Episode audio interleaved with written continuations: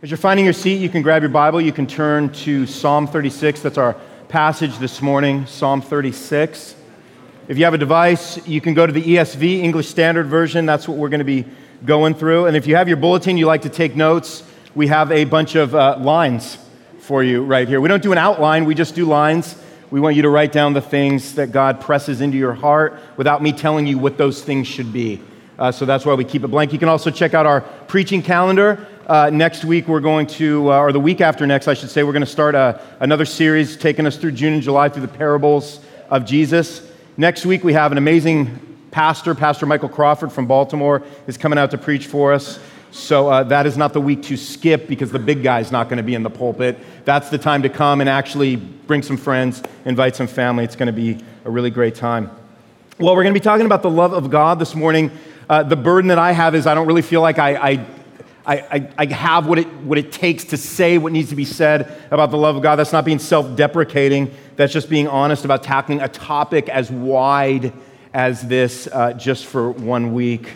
But we know that God is going to work because we're going to be going to uh, His Word. So, the reason why we've been learning about what God is like is because we want to better know the God who best knows us.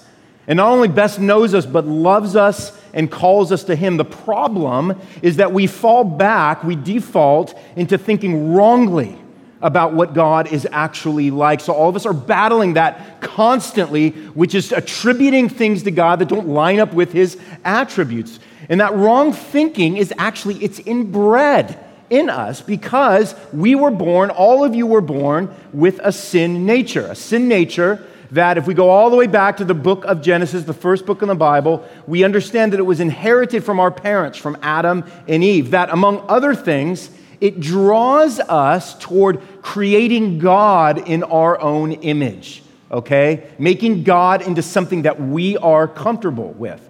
And so, our image of God means this as we kind of step through some of the attributes that we've already gone through. Our image of God means that we make him less holy and more common like us. It means that we make him less knowledgeable and more unsure about everything like we are. We make him less sovereign and more out of control like us. We make him less wrathful and more tolerant of sin like we are. We make him less gracious and more wage earner like we are of one another. And what this does is give us a God that we are more comfortable with, but not a God who rules over us.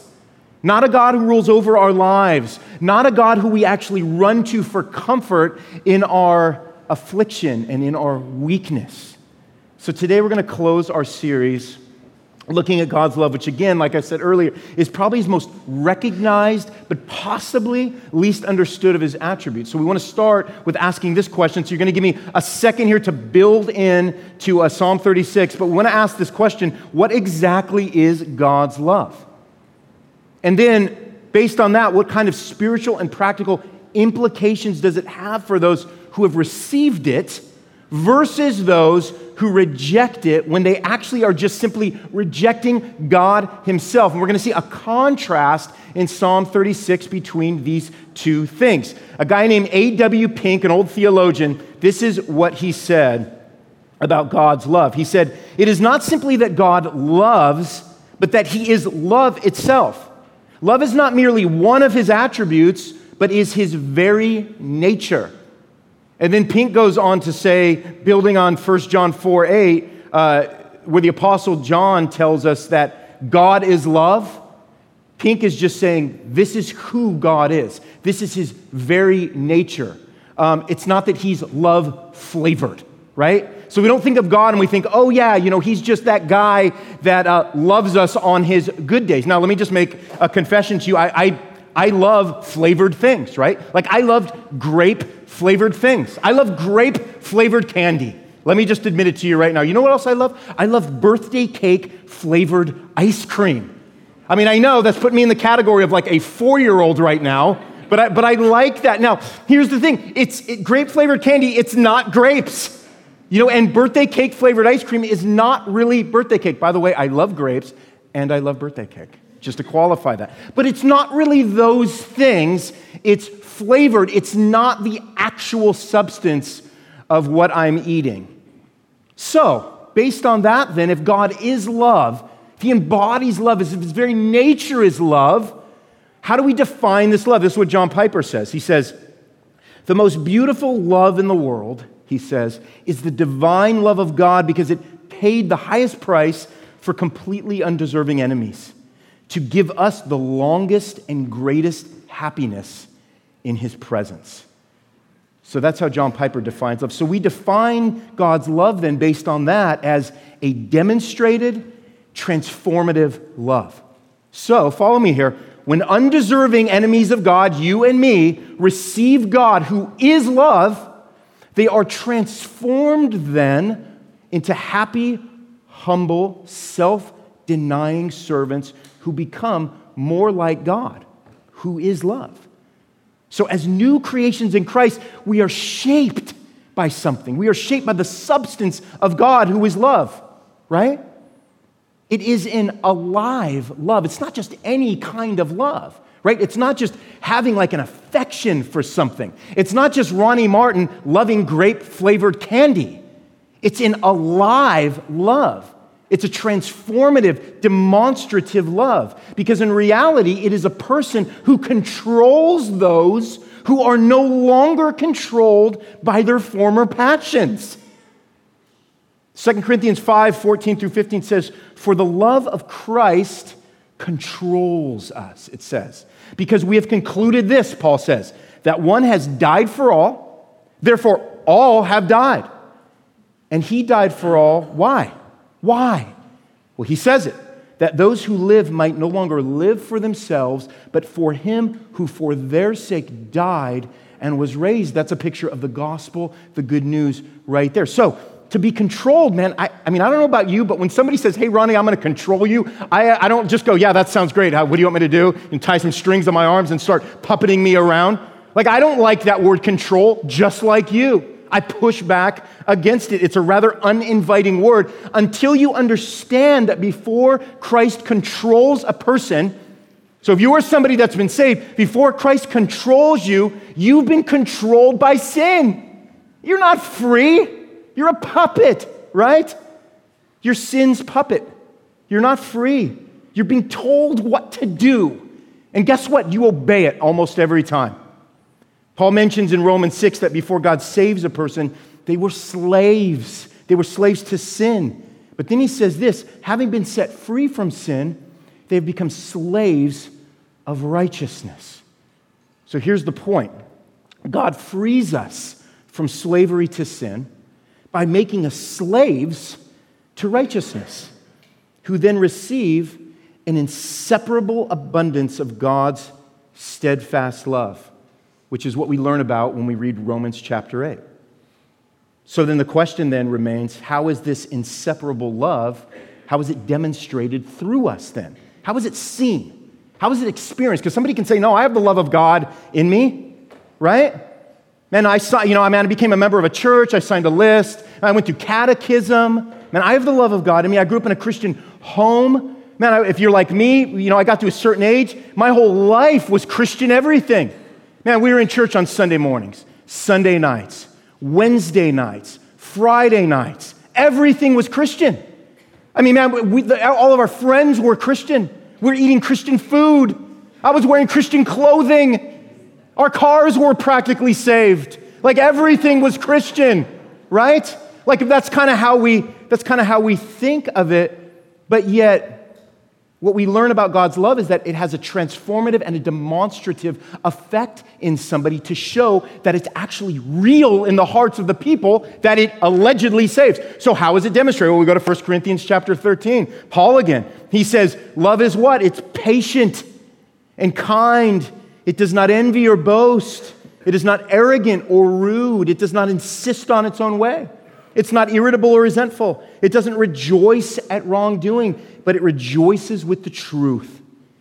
And then he says, Love bears all things, believes all things, hopes all things, endures all things. Love never ends, is how Paul concludes this. So, what we see here then in summary is that love is the progression of God's people. God's people are being progressed into deeper, demonstrative, transformational love. Are you guys following me?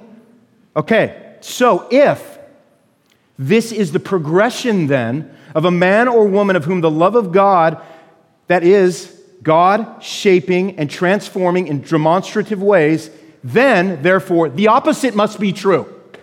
All right?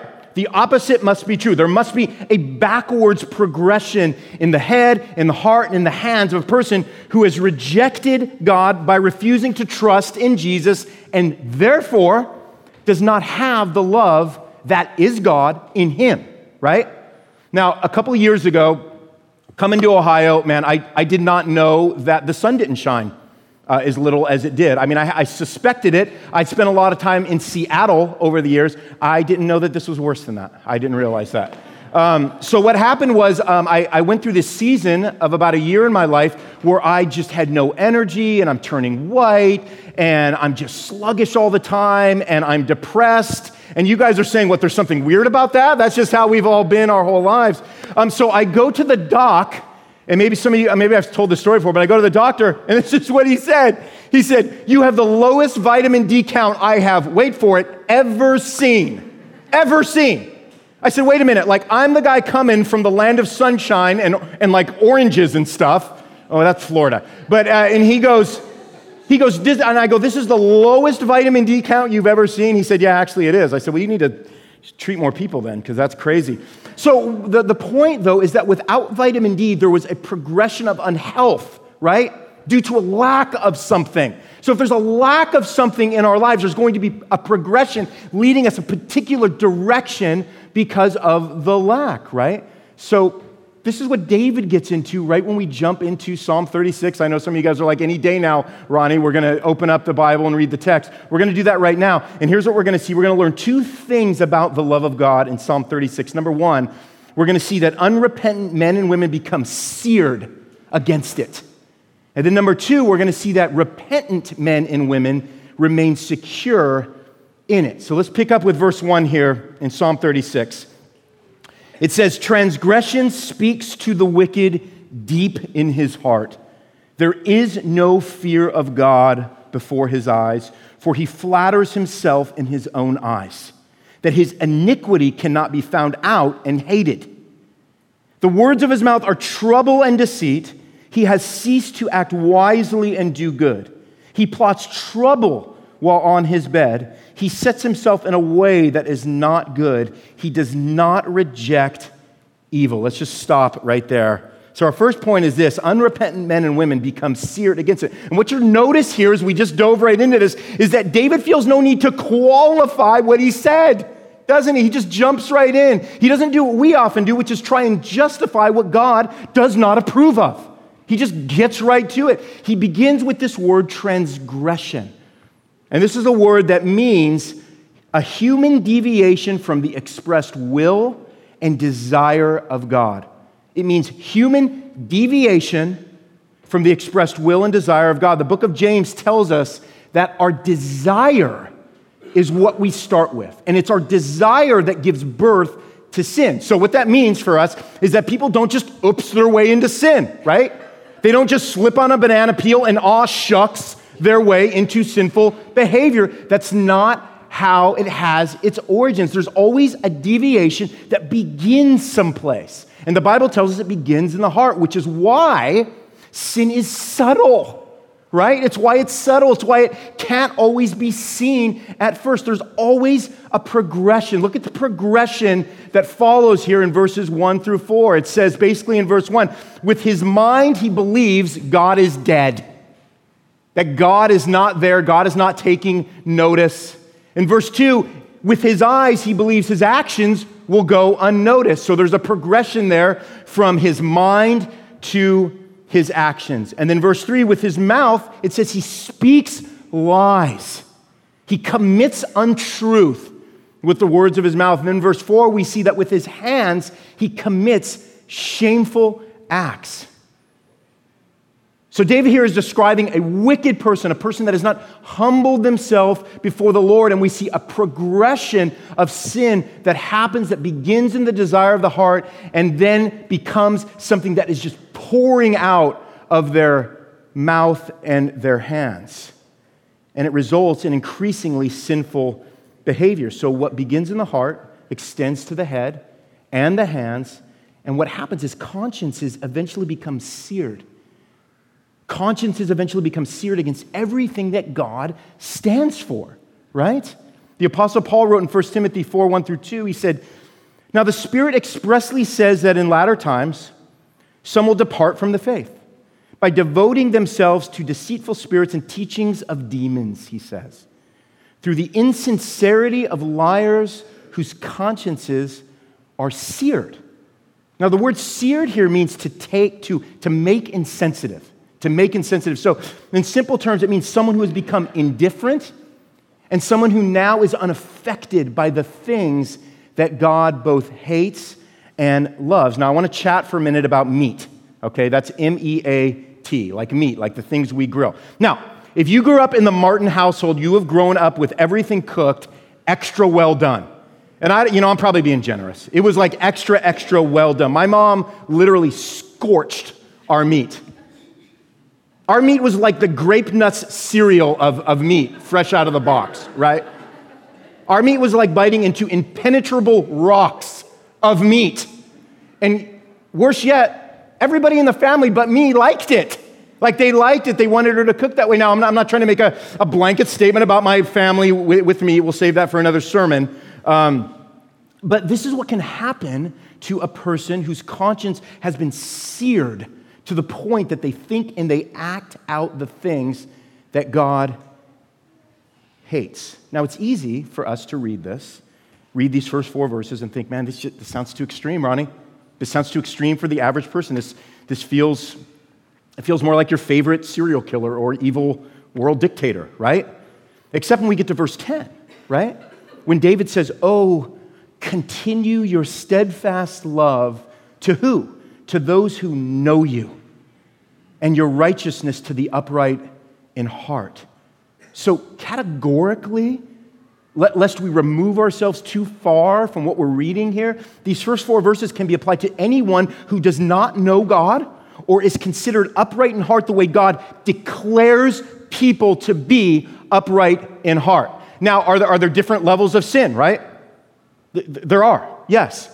Some of us can sin in just egregious and grievous ways and do far more harm to people and to communities and to nations than other people do. So, we're not here to discuss sort of the, the level of sin or the level of damage that particular sins do over other sins. What we're trying to do is stay in the realm of the heart where desire begins and then gives birth to all kinds of crazy sin. Whether it's sin that comes at more of a garden variety sin that we would just look at it and go, and other sin where we stand back and go, okay, this is somebody that needs to be locked up for life. The point is, is that desire for sin begins in the heart, and there is a progression. And that progression can have different levels, but there is nonetheless a progression of sin. And so, the most comfortable thing for us to do when we read something like this is to try to create different categories. Try to create bigger categories of sin that are somehow more easier for us to digest and feel self righteous about, right? Um, but here's what's interesting pride, which is really the, the, the heart of everything we're seeing here in verses 1 through 4, it, it operates, like we said earlier, from the position of subtlety, doesn't it? Like, for instance, when we go to Genesis chapter 3, when we go to Adam and Eve, what was the sin that sunk mankind into ruin. We've talked about this before. At face value, it was eating an apple. Now, God said, uh, don't eat this apple. And so, what happened? Eve ate the apple, gave some to Adam, and Adam ate the apple. So, on one hand, we can go, Really, God? Two bites into a red delicious, and this is the undoing of the human race? Like, that's it? I mean, nobody would, nobody got killed.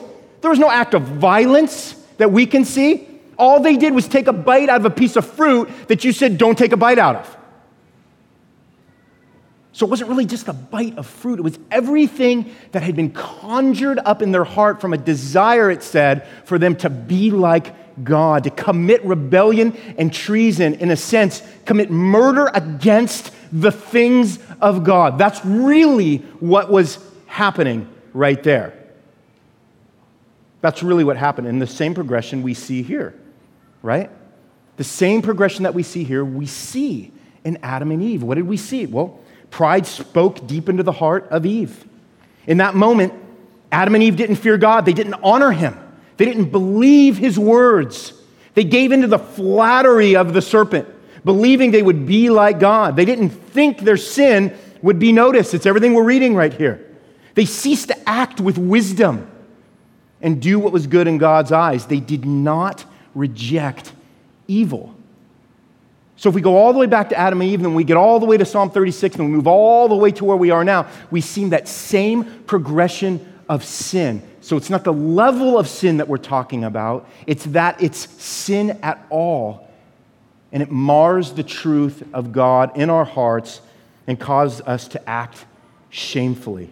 There's always a progression to sin that begins with an unrepentant heart that leads to a seared conscience and ends with a man or woman on just this oblivious path to destruction. So we don't want to discount the subtle poison of pride and the depths of which it infects the hearts of those who are not controlled by the love of Christ. So unrepentant men and women become seared against God's love. But number two, repentant men and women remain secure in it. Let's pick up in verse 5. It says, Your steadfast love, O Lord, extends to the heavens. Your faithfulness to the clouds. Your righteousness is like the mountains of God. Your judgments are like the great deep. Man and beast you save, O Lord. How precious is your steadfast love, O God. The children of mankind take refuge in the shadow of your wings. They feast on the abundance of your house, and you give them drink from the river of your delights.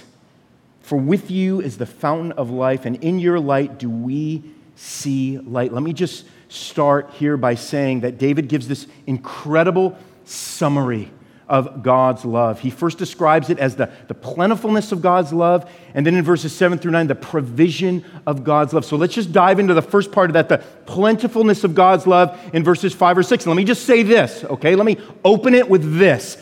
If you wonder if you've gone too far, if you wonder if God could possibly receive you into his arms from the life you used to or currently live, or for decisions you made years ago because the consequences of your actions feel like condemnation being heaped upon your head day by day. If you feel like God is constantly disappointed in you because you don't pray like you should, because you don't read the Bible as often as you should, because you don't serve the church as much as you should, because you don't give as much of your resources as you think God would require of you here is what is happening here. David is giving us a proper characterization of God for us, for all of us in those places. He's saying, This is what God's love is like, dude.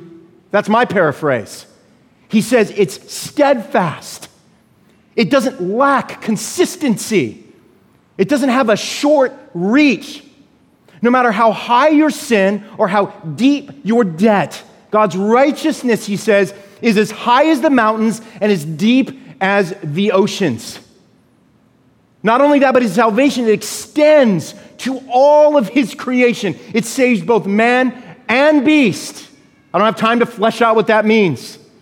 There's no other love with these kinds of measurements, is what David is saying. God's love is plentiful. Why? Because God is love and God is a plentiful God. And you know where we see? You know where we see this plentifulness? We see it most plentifully in Christ. Ephesians 3 18 through 19 says, That you, being rooted and grounded in love, may have strength to comprehend with all the saints, that's those who are believers in Jesus, what is the breadth, length, height, and depth, and to know the love of Christ that surpasses knowledge, that you may be filled with all the fullness of God. So if you wonder, if you wonder at, at the measurements of God's love, if you wonder if God's love is, is deep and wide and vast enough to cover everything that is representative of your life, from the past to the present, all the screw ups, all the muck ups, all the things you think, the pornography in your mind that turns and turns and turns over all things? The answer is yes, it does. It covers it. It covers it. Because what we are supposed to know is the love of Christ that surpasses the knowledge of what we can comprehend, so that we can be filled with the fullness of God. So, this is the plentifulness of God's love for those who come before Him and say, God, help me. God, have mercy on me, a sinner. Secondly, the provision of God's love, verses 7 through 9. David is saying, like a mother bird. So he gives this sensitive, just beautiful, poetic picture of like a mother bird who shelters her young under her wings. This describes the love of God the Father. There's feasting when we come into God's presence on His abundant mercy and grace. We get to drink from the delights that come from reading and meditating on His Word, which is a fountain for us when we partake of it that will never run dry, as much as we drink of it, and it's available to us, and as much as we can drink of it. And then we see the light of His truth. In His light, we see light. We see the light of the truth of God illuminating all the dark patches and places of our hearts so that we can see, we can finally see the light of His goodness, His greatness, His mercy, His grace, His compassion, His love. So God creates this illuminating light by the power of the Holy Spirit in our hearts so that we can see the light of God and all of these other attributes that He pours into our hearts by His fullness.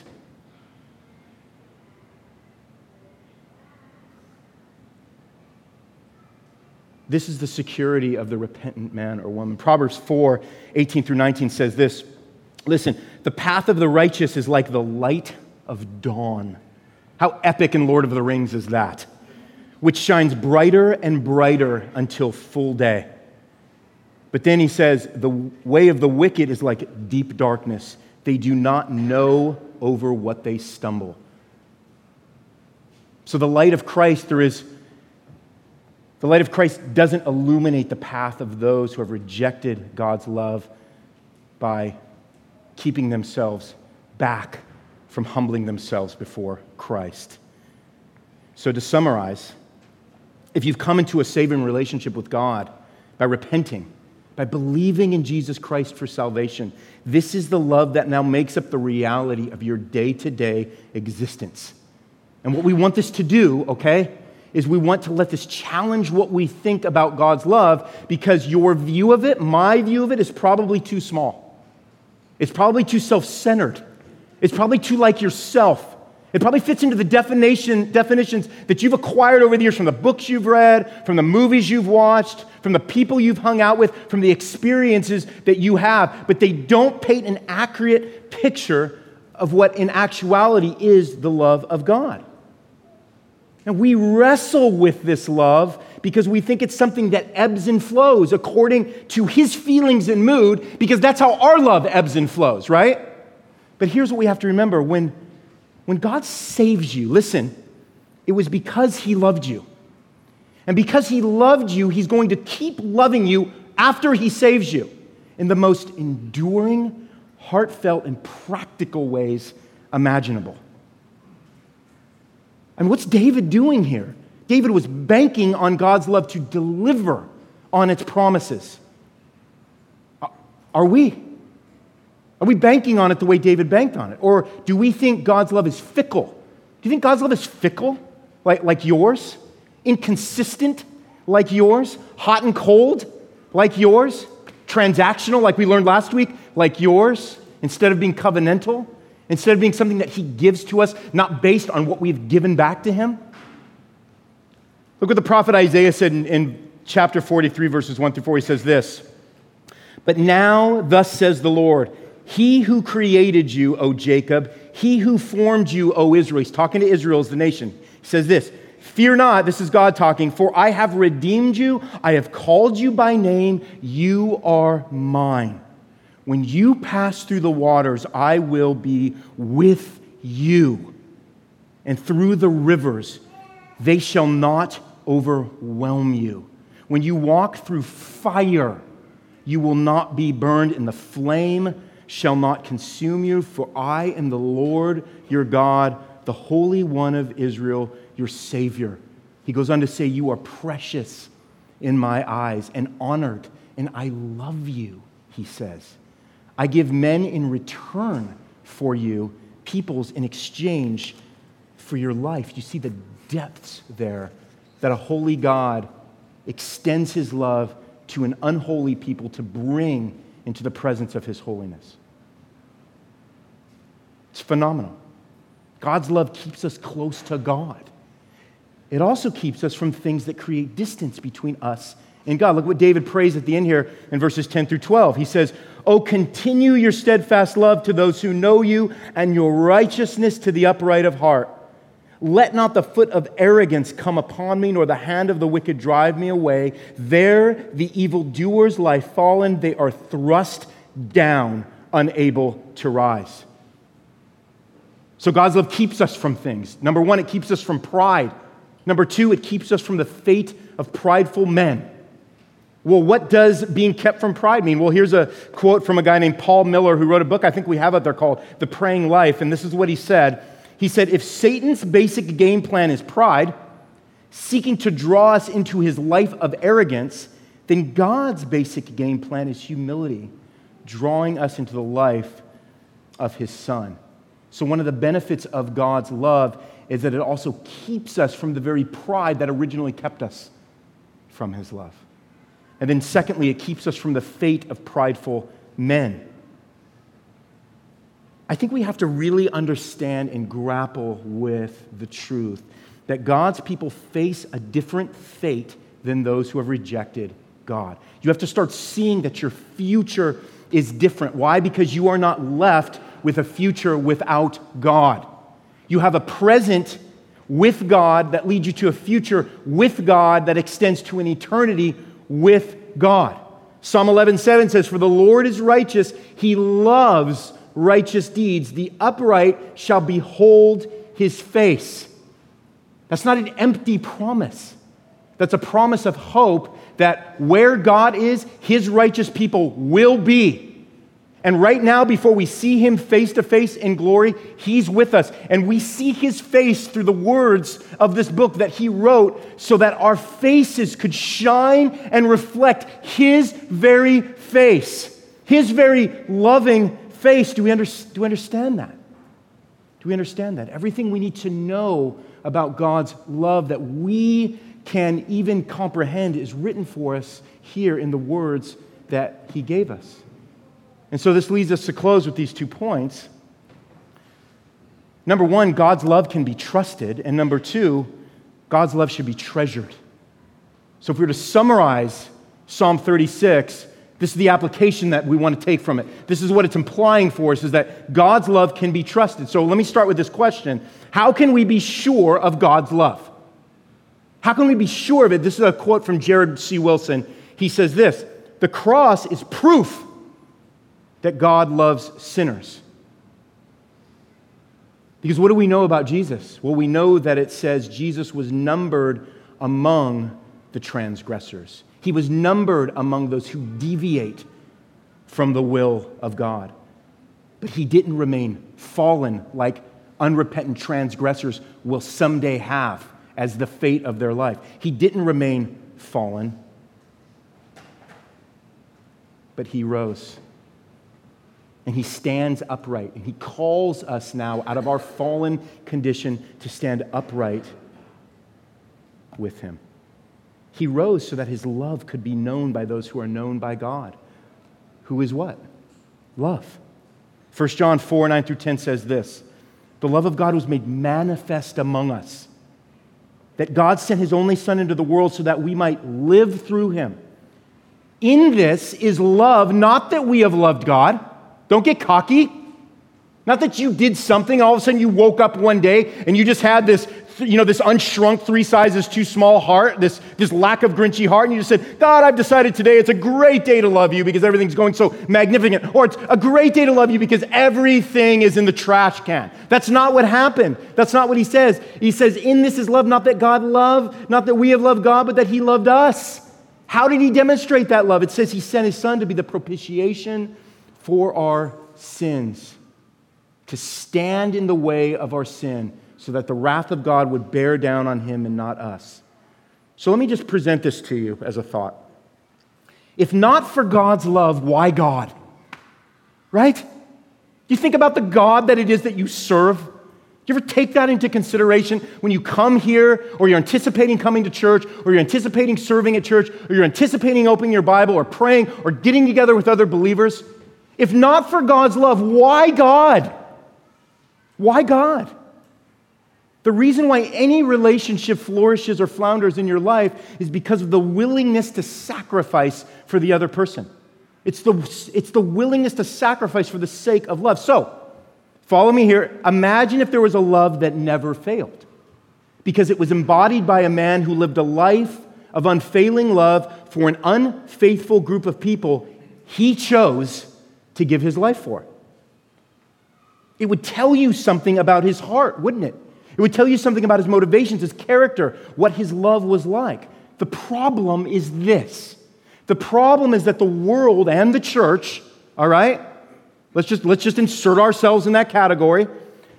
We want a God whose love is separated from his holiness, right?